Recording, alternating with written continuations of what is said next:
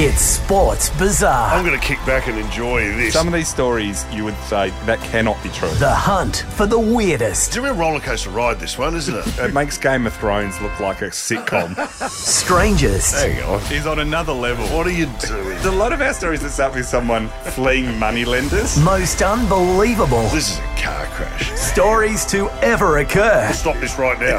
It's just carnage. That is the densest bit of mayhem. So many subplots in this story. In the world of sport. I think we're learning that embarrassment is not something. Sports Bizarre. A naked fan ran onto the field and slid into second base. You know, I don't drink water. I cannot stand drinking water. I am the president of everybody. I am the president of the whole FIFA. Opened his mouth and a sparrow flew out. It's time for the leaders of the hunt. It's really simple. Get there early, get the good back. It's Titus O'Reily and Mick Molloy.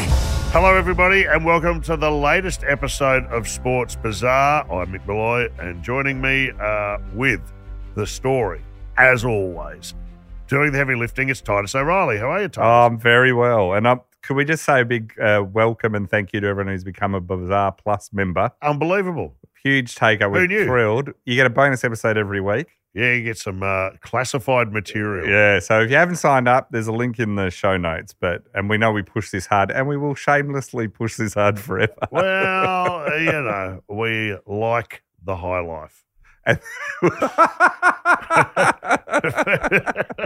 We drink through That's it. it pretty fast. So That's you know you're, you're Uh, investing in. You could put money in a charity, or can, Or allow us to live a short, unhealthy life. Thank you uh, for your support. yeah. Well, thanks everyone. All for right, being on what do you got? Well, we haven't done surfing yet. Oh yeah, right. So I thought we, I don't know if we've done any water sports. I don't even know if we've done a water sport yet. So Uh, swimming? Did we do swimming? we've done some when we've done the Olympics and stuff. So I think We've think done ice skating. Is that a water sport? Yeah, that's, that's a good point. It's a, it's a frozen water it's, sport. it's a halfway. It's the it's the gateway drug to water sports. I've said this before. If you were going to choose a sport, I can't think of a better. There's two that stick out for me: golf and surfing, which means you get to choose a beautiful part of the planet. Yeah, You get to go out in nature. It's usually some. Every time you surf, it's a different location, yeah. and what a wonderful thing to do, as opposed to say ten pin bowling, where it doesn't matter where you are in the world. The pins are the same. The lanes the same. You're inside. and you're hiring shoes. I think surfing's got to be up there, doesn't it? If Surfing would have to be up there for lifestyle. You never see an uptight surfer. Have you ever seen one? no, really. You don't see one that's really stressed. Even Mick Fanning being attacked by a shark kind of looked a bit okay with it. Uh, yeah, you're like it wasn't. Okay, dude, let's just dial it down a notch. he didn't panic, did he? No, not at all. Well, this guy we're going to talk about today, his nickname was Bunker. His Bunker Spreckels. Never heard of him. I have to Hardcore surfing people would know who he was. He was a icon in the 60s and 70s, big in the surfing movement. We're going to get to all the background of that, but So hardcore surfing people the- listen to podcasts. I can't Yeah, imagine they're out there in the going waves bed. listening. They're out there sitting on a beach at at a clam bake. he was a huge part of the 60s and 70s surf scene, both in Hawaii and Right. San Diego and California. Hang out with all the top surfers, part of that. And he was this, he's the prototype for a surfing stereotype that exists Really? to this day of the sort of the blonde hair, hedonistic, drug taking surfing rock star. He was From which the country? first from What's his America. name? Buster Sprinkles. Bunker Sprinkles, Buster Sprinkles. Uh, so what we're going to do is we're going to get into his incredibly bizarre life, okay. but we're also going to do a thing of going massively through his family because his family and how he became how he is is one of the wildest stories I think we're going to ever cover. All so it all leads up to this guy who ends up being this absolute icon of, in surfing right. but we've got to get there through a lot of his back family, who are possibly the craziest family I've ever read about. Right. That's a big call. It's a big call. Very big call. Now, he was born Adolf Bernard Spreckels the third. no wonder he's gone with Bunker. So Bunker is his nickname. Yeah.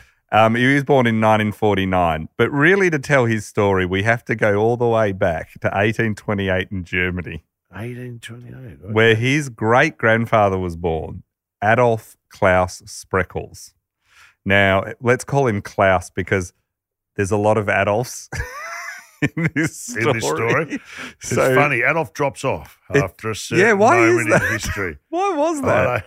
So this is Adolf A D O L P H, but he was born in Germany, and we'll call him Klaus. Born in 1828. This is Bunker's great great grandfather.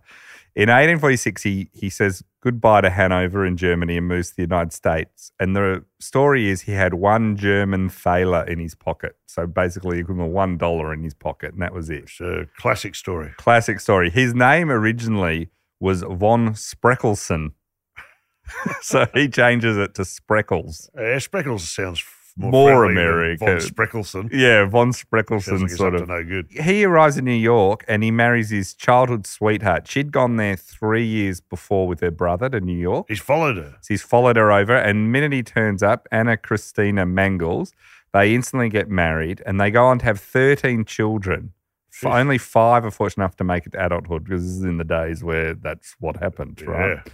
In 1856, they relocate to San Francisco and Spreckels begins a brewery and it's doing very well. Ah, Spreckle. That's a good name for a beer. Spreckels. It's like the top off of Spreckels. So- exactly. So, you know, German brewer, very Right. common story. But in 1863, he's doing it with his brothers. Yeah. He decides to sell his shares in it for $75,000 at the time, which is quite a bit of money. That's but he call. has identified a new venture with what he believes is quicker and higher profits, Yes. and that is sugar. Because he liked the fact that Americans consume more sugar per capita than Europeans. It didn't take him long to catch on, did it? Yeah. The, the American. He said it's the reverse world. of beer. In Germany, they drink more beer. So he thinks, well, why don't I get into sugar? Yeah. So he opens a large factory in California. He starts the Spreckels Sugar Company. The company town grew up around the factory and still exists. It's called Spreckels, California. And John Steinbeck worked in the town at the sugar factory, the famous novelist of Mice of Men and all that. And several scenes of his novels Grapes take Wrath I place. Yeah, Grapes of as So a lot of his early novels have scenes set in Spreckels. So that's that that's right? where it comes from, right? So he's got this huge factory and he's coming up with new ways of innovation. So he refines sugar in a different way. So basically, what used to happen, I didn't know this, you would get sugar in a loaf, like the equivalent of a bread loaf, but it would be all sugar. like a and you- giant sugar cube. sugar cube, and you would chip off sugar when you needed it. Jesus. So he comes up Those with were the days. those are the days. He refines the sugar so it becomes low price, clean, white. So it's not brown, it's white. Yeah. And he puts it either granulated or in sugar cubes. Yeah. And this is like blowing people's minds that, you Wow. know, you suddenly don't have to carry a loaf of sugar around with Yeah, you. yeah, yeah. He then in 1876 realizes that he needs to get into Hawaii because that's where a lot of sugar's been grown and it's being imported into America and undercutting his sugar. He decides rather than compete against Hawaii, I'll just buy Hawaii. So he goes to Hawaii, he visits King Kalakaua, who had huge debt. So Did? Klaus comes in and says, I'll pay off all your debts. I'll fund you for the future Well, what the sugar. because the king loved poker, huge gambling debts. Yeah. So he says, Look, if you fund me and pay off all my debts, yeah. I'll give you water rights, I'll give you land rights. Jeez. Klaus found Spreckelsville in Hawaii on the north shore of Maui, which is the home of Peahi, which is also known as Jaws, the famous big breaking Oh, waves. of course. Yeah. So he, this Yeah. is where the surfing comes in. He's suddenly got a, a, a town right there He doesn't know it yet, but it's going to the- become important down Yeah. the track. In 1883, Spreckels purchased the entire Hawaiian crop of sugar. So he just buys everything. So he is just running Hawaii. This is Yeah. before it's a state or anything, right? He's just taking over. And he ends up amassing a fortune in Hawaii. Like he makes so much money that back in the US, he's buying railways, he's buying other industries. He is one of the richest Americans of all time. yeah. So he's huge. He dies in 1908 after all of this. He was 80 years old. He'd become one of the wealthiest Americans of all time. He's 40th on the list of wealthiest US Americans of all time with an estate worth more than, if you adjust it, $15 billion. Jeez Louise. So he is as rich as you can get Good on when him. he dies well done. Well played. his family when he dies they all fall apart and start suing and countersuing, fighting over the inheritance. This is typical. Typical of the family. The two oldest brothers is John D and Adolf, right? this Adolf, unlike Klaus, he's the grandfather of Bunker Spreckels. These two brothers, they get along well. And so what they do is they team up and they sue and countersue all the other brothers and sisters. And they On what will- grounds? well, they're all suing over who gets the inheritance. And basically, John D and Adolf get control of most of the They form a team, sue the rest, and sue the rest and win. cut off the branch, Yep. save the Dozens. And apparently, John D, someone once said of him, John D would sue you if you looked at him sideways. so they're very litigious. John D goes on to, which we'll sort of leave him here, but he goes on to basically build San Diego. Yeah. So he's like the founding father of San Diego. He creates a whole nother empire down there based around transport and railways and all this sort of stuff. And he sort of splits off from the family. Yep. But Adolf, who's Bunker's grandfather, becomes the crazy branch of the family. Here we go. So he, when his father dies, when Klaus dies, while his brother's setting up San Diego and his own empire, using a lot of the money that he Yeah. inherited, and John is on the board of the sugar company, but Adolf takes over the running it. He becomes company president, and he's very loyal to his brother John, and he was to his father. One of the reasons he was so loyal to his father and his brother is back in 1884, when he was about 20 and his dad was still alive, his father saved him. Adolf attempts to kill the proprietor, the owner, and editor of the San Francisco Chronicle, Mike DeYoung, because he'd written, done a press campaign denouncing Klaus Spreckels' Hawaiian business dealings, right? Right. So the Chronicle has for months been saying it's a monopoly. It uses its strength to squash everyone else. It basically owns Hawaii. It owns all the trade between Hawaii and everything. Adolf's dirtied up and gone. Adolf is furious. So Adolf, one day he turns up and DeYoung is going into his office and someone yells out and he turns around and there is Adolf with a gun and fires two shots at him, shoots DeYoung twice, the editor. He falls over and he pulls some books on top of him. One of them stops a bullet going to his heart. It bounces off the book and goes into his arm That old one. that old one. Spreckels continues to come towards him with the gun and is trying to basically shoot him Yeah. while he's on the ground. He's already been shot. Another man pulls a pistol who's in the office and shoots Spreckels in the arm. It's on. And then another man jumps over a railing of a desk and tackles Spreckels to the ground and holds him down until the police comes. So Spreckle is charged with attempted, murder. Attempted murder. murder. Uh, DeYoung survives, but Spreckels pleads temporary insanity to the charge, and the jury acquit him. They say he had a neurological headache. He would have had some good lawyers. Too. The New York Times writes of the San Francisco, well, money can do anything in this city because it seems San Francisco is just out of the Wild West at this point, Yeah. right? Like, so the uh, San Francisco Chronicle, who's not exactly impartial, that's the editor who got shot, they report that the jury had been manipulated. Apparently, jurors were visible from the street and they were relaxing rather than debating when they were meant to be debating. They were that two jury members appeared near the window and dropped a bit of paper to friends of out of Spreckels before the thing. So they think it was all being negotiated how Gotcha. much to buy them off rather than they weren't Yeah. going over the case, right? No one really looks into it though, because it all just things. Now, the Mike DeYoung who'd been shot, he was not that surprised because he came from a very rich family too. Yes. They own the paper as well as him being the editor. The reason he wasn't that surprised is his brother, Charles DeYoung, had been acquitted from shooting someone at blank range who was the mayor. He'd shot the mayor. Shot can hardly claim so they, so, yeah, so they? they were kind of like, this is just what happens in San Yeah. Francisco, right? So Adolf is acquitted. And so Adolf, not long after evading this, he meets the love of his life.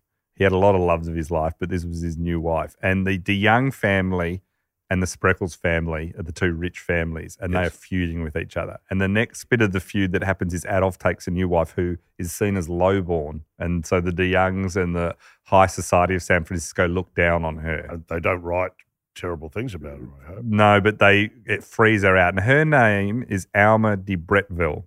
And she's the fifth of six children, and she was came from very poor upbringing. At 14, she quit school to work in the family business. But meanwhile, she also had developed a love of art. So she, Alma goes along and enrolls in the Mark Hopkins Institute of Art to study painting. Right. She found herself because she was six foot and a statuesque figure and incredibly beautiful. Hmm. Suddenly, she's inundated with requests to pose for artists. So she's doing like all this sort of stuff, and she's also she's also willing to pose nude, which made her incredibly popular and financially comfortable. So she was totally infamous as a party girl, posed nude for artists, credible Jeez. beauty, all this sort of stuff. Now, this is before she'd met Adolf. She really came to everyone's attention because she had all this money, but she always wanted to marry rich. She would say all the time that she had a great destiny to fulfill, and she'd say, I'd rather be an old man's darling than a young man's slave. So she was always like, I'm marrying for money Right. she met a miner who had come into a lot of money named Charlie Anderson. She becomes his mistress, and then later he refuses to marry her. So she sues him for personal defloweration.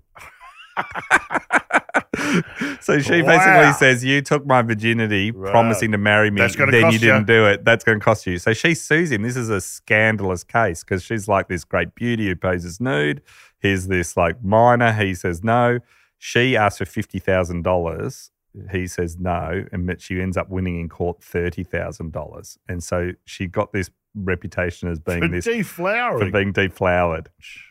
So she's known as this party girl you don't mess with. Yeah. Right.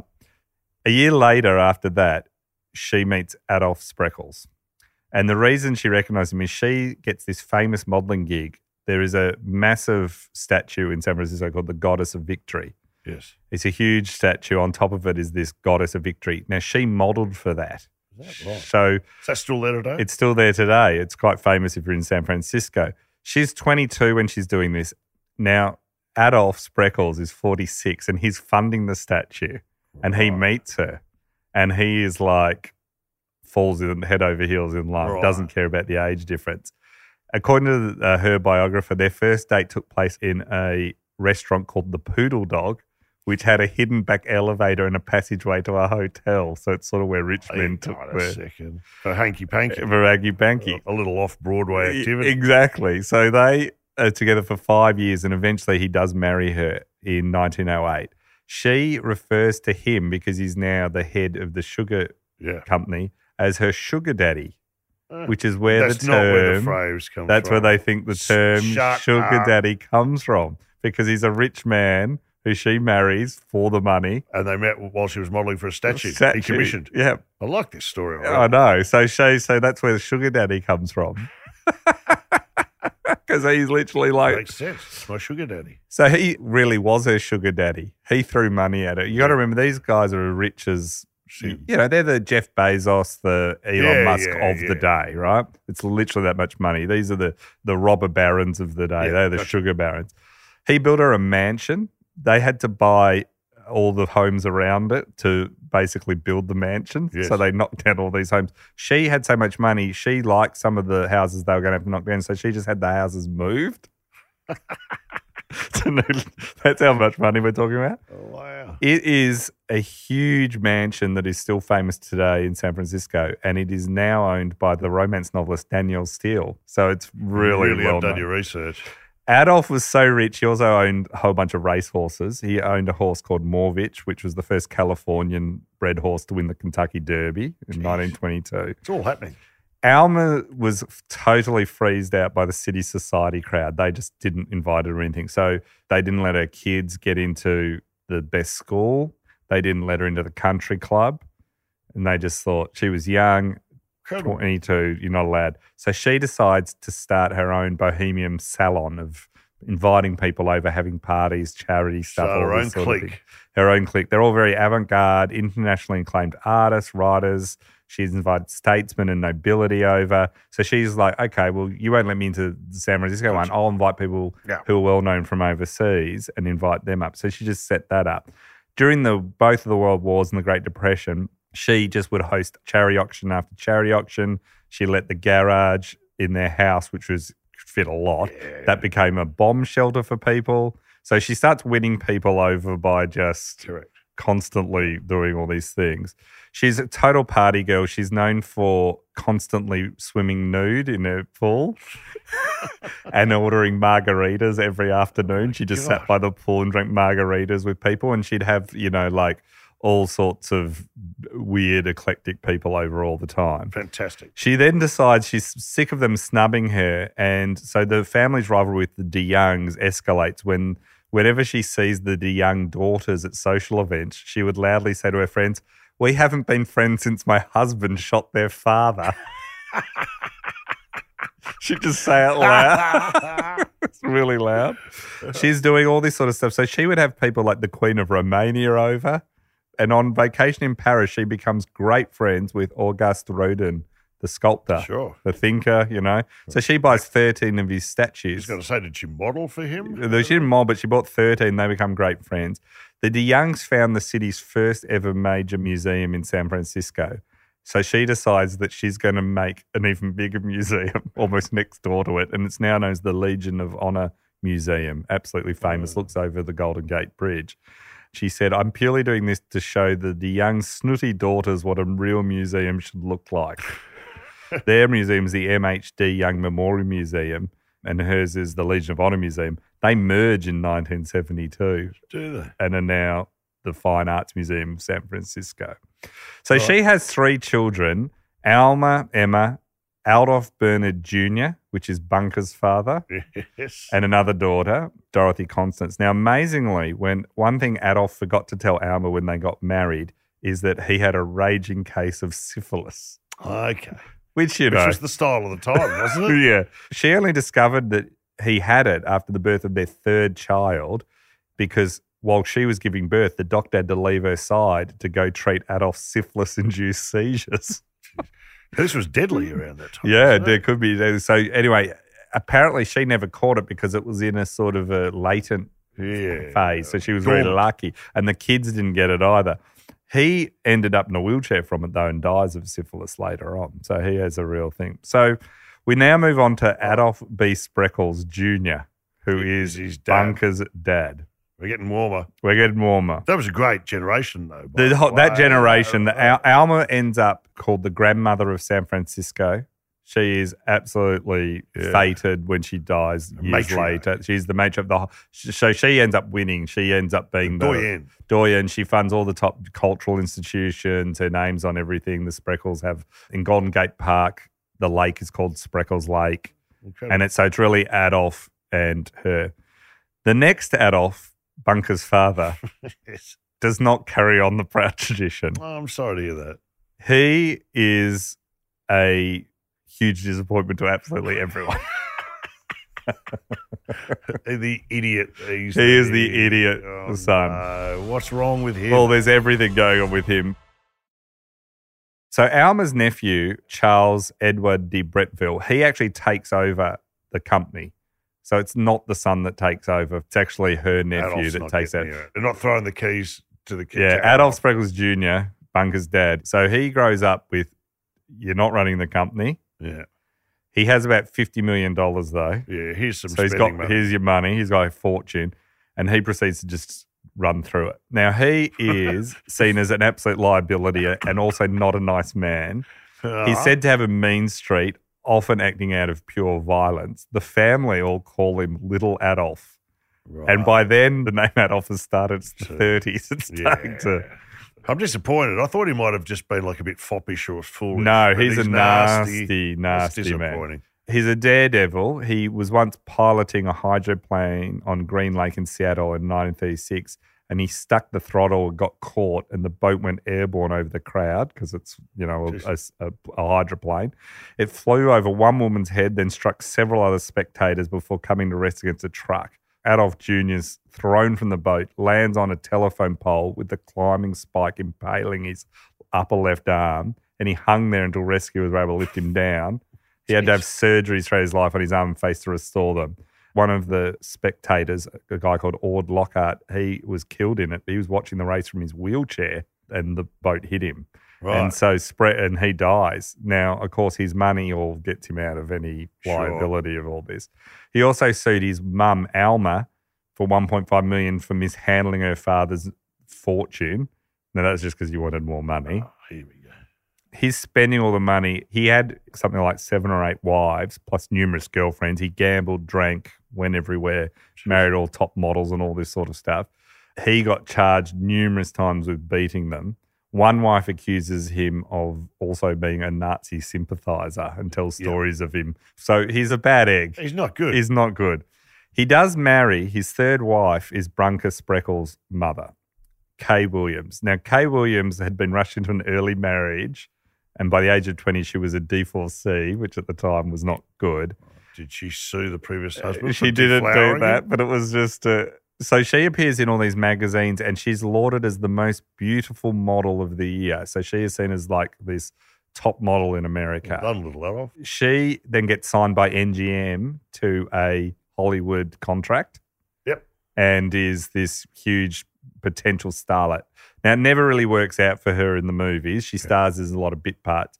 941, she marries a guy called Martin Dialzaga Unzu, who's a millionaire cattle rancher playboy from Argentina.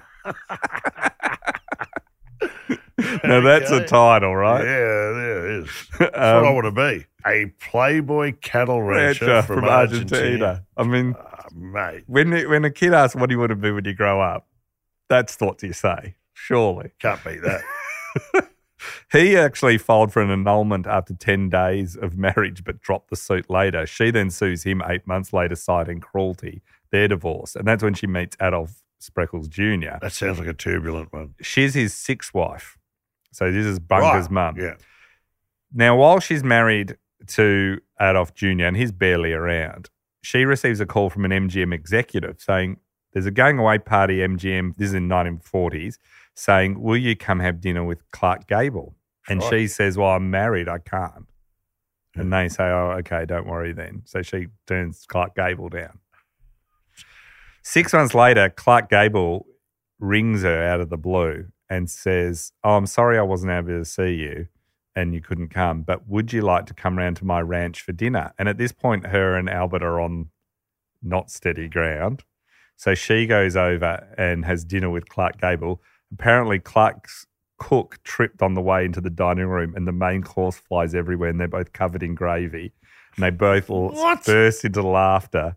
And Clark says, Well, that first date with me and you end up in gravy, at least you won't forget it. They seem to see each other off and on for a year, oh, bet they do. having an affair.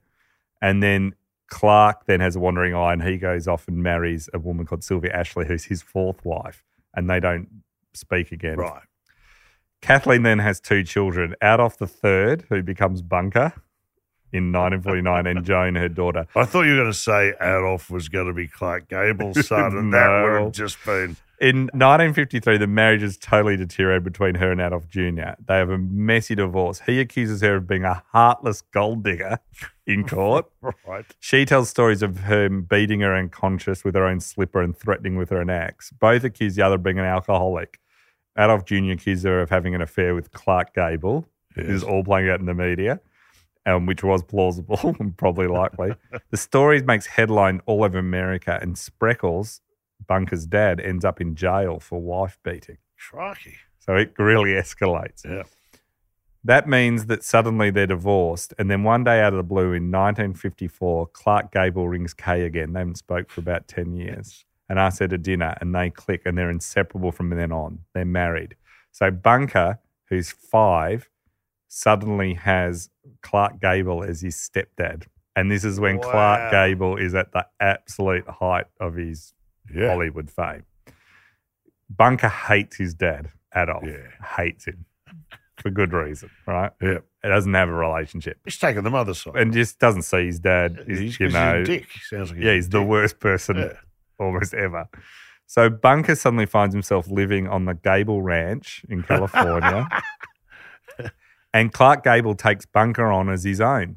And by is his all dad. accounts, a wonderful stepfather. So they do everything together. Bunker says later of Gable, he couldn't go out on the streets without causing a riot. That's how mm, popular he was. I don't think there's anybody that come around today as far as just out and out being a superstar that's more famous than Clark Gable was and still is. I'm not talking about rich. I'm just talking about fame. I got to know him on a level that most people wouldn't ever get, normally get to know him. I'll say one thing: he was the same way at home as he was on the screen. He didn't change very much. He was from that no crap school of acting, and that's the way he lived too. He was never one to talk about himself. He taught me how to shoot. He taught me how to use different weapons, knives and bullwhips, that type of thing. Yes. He was good with a whip. He was good with a lasso, good in the cowboy arts, good with horses. He was good with animals. He was also into hunting and fishing. Bunker's taken us to Africa to hunt. This is back in, you know, the day where it was all macho to go. He'd hang out at all these Hollywood places. He'd go to the Hawaii with Clark Gable all the like time. a Hemingway character. Yeah, it was like a total upbringing of being this tough macho Yeah, yeah. bloke, you know, out in the hunting animals in Those were the Hawaii. days. Those are the days. At the same time, while this is going on, his father is spending his millions at an alarming rate. And Bunker realizes, I'm never going to have an inheritance because my dad will have spent it all. Hmm. And his dad believes that what will happen is he'll spend it all knowing he'll then ha- inherit Alma's money.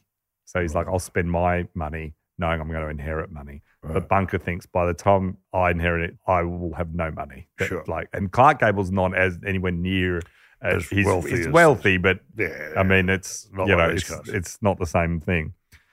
But Bunker's happy living with Clark Gable. But then in 1960, he's 11. Bunker Gable has a heart attack and dies, and this is sends terrible. Bunker like suddenly he's left without the one father figure in his life. Yeah. A year later, his father then dies as well. Right. So suddenly he's fatherless and his stepfather's died. And he's basically at a complete loose end. His mother inherits everything from Clark Gable. Yeah. So they're still living on the Clark Ranch. But Bunker uses the actor's Oscar trophy as a doorstop for the next few years. It's like, it's just living a co- totally weird And existence. there's no money coming from the dead Adolf stream. no, because that's he's spent it all. Spend it all. and Alma's still alive, and so he's not poor. He's living in Yeah. Clark Gable's house and all this, but he's not. He's got no money really Right. for him. Between the age of fifteen and eighteen, he makes ends meet by selling weed all around California. He said he was so good at it, he made five thousand dollars a week. There you go. So he's making money. His girlfriend at the time was Miss Teen California. so he's not exactly like uh, she'd won a I don't need to feel sorry for this guy. no, no, you don't need to feel sorry. She'd won a fur coat, five thousand dollars, and a free car when she won Miss Teen California. So he and her would just kill time cruising around, selling dope, hanging out. Oh my like, God. so he's not having a. He went to St John's Military Academy. He said it was a nightmare, but I liked it. it. I learned a lot. I learned to hack it with all those guys every day. Their egos running rampant in the playground. Yeah. He decides he quite likes it so much he wants to go to Vietnam to fly missions, right? Yeah. But at the same time, he's kind of getting pulled into this 60s culture of surfing, hippies, dope. Yeah. He's got a Miss Teen girlfriend. Suddenly he thinks, I don't know if flying and killing people in Vietnam is really going to be. I know which way I'd be leaning. Miki Dora, who is one of the most famous surfers of all time, and we'll have to do an episode on him Yeah. in the future, way more famous as a surfer um, than Bunker. But he names Bunker the genetic space child because he says this kid's just so out there. Yeah. We kind of like him. So at 18, Bunker decides to turn his back on the family fortune, on anything, and go to Hawaii to the North Shore. And he just becomes a penniless itinerant surfer. No money. He lives off fruit in the jungle. It's like a total Mowgli kind He's of going jungle back to where the family made their the fortune. family made their fortune. but what's he going to do? Nothing, just surf. so the story goes he starts living in a pillbox in the jungle up above the North Shore, and that's where he gets the nickname Bunker. Right. He survives on little more than fruit that was just around on trees. He is well known to all the island's nobility because his family supported the king for so long. Yes. Some of them believe he's a reincarnated Hawaiian prince, and they start teaching him about Pacific Island life, you know, Yes. hunting, fishing, all this sort of stuff. On top of that, Clark Gable was held in high esteem in Hawaii because he was very good friends with a guy called Duke Kahanamoku, who is the figure basically believed as the modern father of surfing in Hawaii The Duke. the Duke. And the Duke had been an actor and he'd also been an Yeah. Olympic swimmer and all this. So him and Clark Gable were very friends. So basically through both lines of the Spreckels and the Gables, he is seen as this Right. like Yeah, a native, not a. There's a lot to like. There's a lot they like him, and Ticks a few so boxes. he's endeared to them. So the Beach Boys of Waikiki, they all become his mentors and teach him surfing, and he becomes hmm. a really good surfer. There's no professional surfing at this point, Yeah. right? Surfing's in its nascent sort of stage. For years, he's just living off the land, no smoking, no drinking, no drugs, just surfing Yeah. and all that sort of stuff. He then starts to party a little bit, and he's making money, starts to build surfboards Right. surfing magazines get wind of this sort of blonde, statuesque maverick surfer who is also the heir to the Spreckels fortune. and go, This is an interesting story. So they start taking pictures of him and doing all this, and Mm. he starts to become known. And this is as the surfing industry is really just starting to get going. Yeah. And this idea of this counterculture of surfers that Yes. they. So here's this boy living in the wild he's a poster boy. Clark. Gable's stepson. They're all like, this is fascinating. And in his late teens, becomes part of this group that pioneers a revolutionary short surfboard. So you know they the big long ones. These Yeah, correct. This is the hang five, hang 10, 10, boards, right. the long boards. These guys start using short surfboards like today's ones Yeah. to surf these huge waves and cut through the waves and all this. And so he starts to be one of the key guys that develops what's now called the fish surfboard, which is like well, any short surfboard Yeah. you see today. He starts to become a key pusher of this in hard edge boards, and he would lo- ride them either lying down on his knees or standing up, often on the one wave. So he's starting to doing some really interesting things. All the guys that live in his house, a guy called Vinnie Bryan, Rick Valve, all these others, these become like the great innovators of surfboard design, and he, they're basically all living in his house. And he is he's not really building a lot of the boards, but he'll go and surf and come back with ideas Yeah, gotcha. and then others will build it. So he's credited with some of the stuff which is called a down rail, which is just how the edge of the surfboard is made, that is now universal on everything. He's part of the group that come up with that. So he's seen as this amazing guy. This all changes massively for him when in 1968 his grandmother Alma passes away. Yep. And because his dad's dead, he inherits all the money. He inherits $50 million in 1968. Bang. He's 21. He's allowed to get it. He said, I wasn't in line to inherit the money in the first place. The only reason I inherited money was because of a sequence of events, the way people died in my family. Had my father lived, he very easily and very probably would have spent the money that I had inherited. He expected my grandmother to die. The money that she was holding would have gone to him and his sisters. He would have gotten that money, so he was spending his money. He was just waiting for hers. Waiting for that to But he died on. first, so the money she would have given him, she gave to me. In the days leading up to his birthday, when he turns 21 and can get the money, Bunker told his friends, What are we going to do? Do you want a million dollars? What are we going to do with it? Should we just go on the road and Yeah. travel and all that? We got all the money in the world. What would you like to build? What could we do? When he turns 21, he rents an armored car,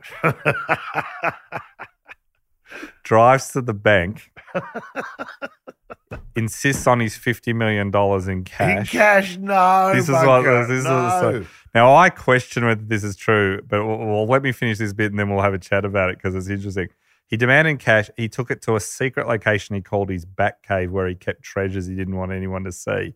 He said, It's just a place I have that nobody knows where it is, where I keep certain objects, art, treasures, things I don't want people to see. Plus, it's where I can do things that I don't want people to know what I'm doing. It's just a secret place that I have here on the earth where I can go and be alone. I've got all my things of value hidden there, and everything is re- arranged very neatly. It's like, you know, the back cave or something. Now, I have looked into this on the net Yes. as much as I can. One, I find it implausible that they just gave him $50 million, $50 million in cash. off you go. Thanks. And Bunker is beginning to be a bit of a knows how to say things to get attention. right. Okay. At the same time, it's the family is so nuts. It's not completely implausible that he did do something like this because No, it's not the most outrageous thing. because other people say he did have places where he squirreled away stuff and hid stuff. So I am shocked that there is, if he really did this, that there is not like the myth of Bunker's cave of treasure. If there's fifty million dollars in a cave in Hawaii somewhere, why isn't this a bigger story? Why aren't people trying to find it? Do you know what I mean? gotcha. But he does. That's what he says he did. All right. Either way, he's inherited fifty million dollars, and then from this point, it's like a party switch is flicked on. Okay, here we go. So overnight, he sets up branch offices around the world. He buys places or rents places permanently in the Hotel George V in Paris, Hotel Edward in South Africa. He's got Sunset Tower in Hollywood. He's got Kuilima Estates in Kahuku, got Yacht Harbour Towers in Honolulu. So suddenly he basically has these branch Apartments. yeah, apartments all around the world that he can go and surf and party and do all that. He suddenly becomes into surfing, but also spectacular excess. Yeah. How can I live the most rock star lifestyle like Mick Jagger was his Go hero? So suddenly it's marijuana, acid, cocaine, heroin, you name it, women. At one point, he's accused by a local crime syndicate of dealing drugs on their turf and they beat him senseless. Right. So he takes up martial arts in response oh, and becomes a martial arts expert. yeah, okay.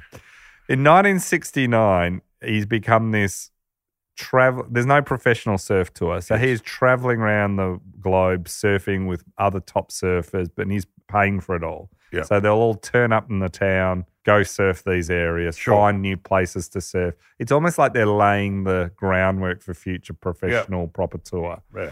This Um, is the but not- template for the future. Yeah, traveling with the sun, yeah, going yeah. to weird, like amazing places and all that. He then, uh, as he's doing it, he recruits a guy called Art Brewer, who goes on to become the surf photographer of all time. It's a great name. Yeah. And Art Brewer starts documenting Bunker's lifestyle. So Bunker is appearing in all these surf magazines and everything as this rich, hedonistic prince of surfing. He calls himself the prince of decadence. is he any good? He's a good surfer. He's not like the best surfer, but he's very good. Right. He could have mixed it with the professionals, but I think he got a bit caught up with the rest of this thing. Yeah. So Art Brewer is just like, this is amazing. This guy, he said, it's all expenses paid trip. And he says it was just pure 24 7 craziness. Anything had happened and did as I followed him around. They traveled to Los Angeles, London, South Africa, Paris, just to surf and photograph their experience. There's great photos Yeah. online of, of Bunker and crazy. He dressed crazily. He's perfect. He was tall, he's muscular, he's got blonde hair. He's not surfing board shorts, he's got furs, flares, and leather pants. Love He's it. got huge sunglasses, all this sort of stuff. To this day, there's sunglasses and they're called Bunker Spreckels sunglasses. Right. and they're big. uh, yeah, they're all there. He actually has traveling with him as well as Art Brewer. He has a whole coterie of writers, artists, photographers, and filmmakers. And he's basically become the lead character in this almost reality TV show, well gotcha. before there was reality TV Sure. shows. Parties, hangers on. They're surrounded by beautiful women all the time, all these surf druggies. It's this Yeah. counterculture thing. He basically shows surfing documentaries before there's surfing documentaries. Yeah. You know, it's all that sort of stuff happening. At one point, he calls up Art and says, Get on a plane, come to South Africa, be here in South Africa as soon as you can. And then they get there and it's all crazy. They meet up and he just said, I went to the Pan Am desk and he just paid straight away for first class round the world tickets, saying, because I don't know where we're going. So Yeah. we'll just go, yeah, go where. One time they're in South Africa, he's got this girlfriend, Ellie, who is apparently a, a stunning girl and sort of the prototype of the surf, blonde surfer Yeah. chick.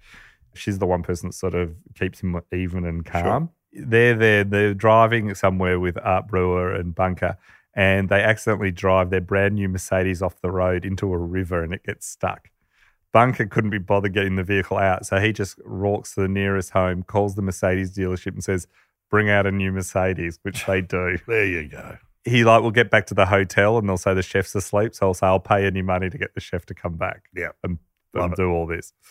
So they're doing all this sort of stuff, and it's all being photographed. But at the same time, he's dropping acid every day. He said, "I'd mix a thing with acid, mescaline, and LSD, and I'd smash it up and chop it into a powder, keep it in a bottle, and when I'd wake up in the morning, I'd take a little snort." Breakfast of Champions. Breakfast There of it is. Championship. In 1970, he says that he met the devil and he was in talks to play Kenneth Anger, who was a really obscure kind of film director in the 60s and 70s, very counterculture, wanted him to play the devil. And he said he could play the devil because he'd met the devil before. Hmm. And they said, Yeah. Why do you not fear Satan, and he was being interviewed, and he says he doesn't scare me. They said, "Have you seen him?" He said, "Yes, I met him in 1970." And they said, "What was that all about?" It was a personal confrontation between the two of us as to what I might want to do with myself. and the interview said, "What were you doing at the time?" And he said, "Oh, you know, I was surfing, learning how to make surfboards, studying magic. Mm-hmm. Were you doing any drugs at the time?" yes. Oh, Oh, just peyote, marijuana, and hash. yeah. he saw the devil.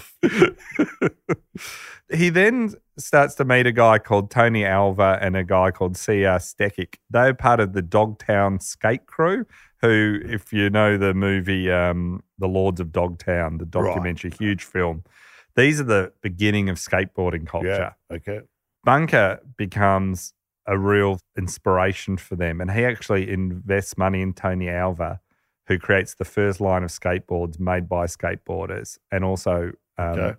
Designs the first skate shoes for the company Vans. Yeah. Which- there you go. So Bunker's inspiring and funding a lot of this. Fantastic. And that becomes a long term sort of thing that happens. Tony Alva, who's the skater, he says that he was living with Bunker Spreckels. And he said, I lived in Hollywood and Hawaii with him. And he said he just was this full on guy. He taught me to you needed to be full on and promote yourself. Yes. I wouldn't have won world championships without him, he said. The last time he saw Bunker, he said, I knew he was using hard drugs, but I hope he'd get it together. And he said, he gave me a hug and a look and said, Don't worry about me. I'll see you in LA.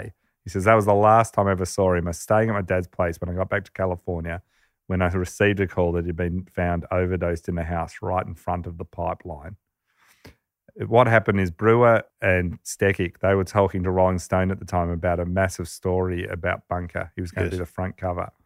And news came through at the age of 27, he'd been found OD'd on morphine at the North Shore, joining that list like Jimi Hendrix, Yeah. Kurt Cobain, Part of the club. 27. And partly that's why he's become an icon to this day. The thing people say about him was, was he ever, any ever good, or was he just sort of this Yes. ridiculous showman with too much With a money? load of cash. Yeah. They say he was very good. He probably wasn't the top surfer or anything like that, but they say what was amazing is he carved out this surfing path that wasn't laid out for him. Yes. So this idea of touring around the world, going to the hot spots, filming, documenting it, the idea of fashion, Yeah. drugs, all this stuff has influenced surf culture more than anything else that's come since. It's Yeah. like we know what it reminds me of when, when we were doing the James Hunt story. Yeah. And the initial group who's involved with yeah, Hesketh He- racing. Hesketh Racing, which Yeah. in the end established the whole hoopla around the circuit. That's which right. was the party, the glamour, flying in supermodels and the Exactly. rich people and that everything you associate.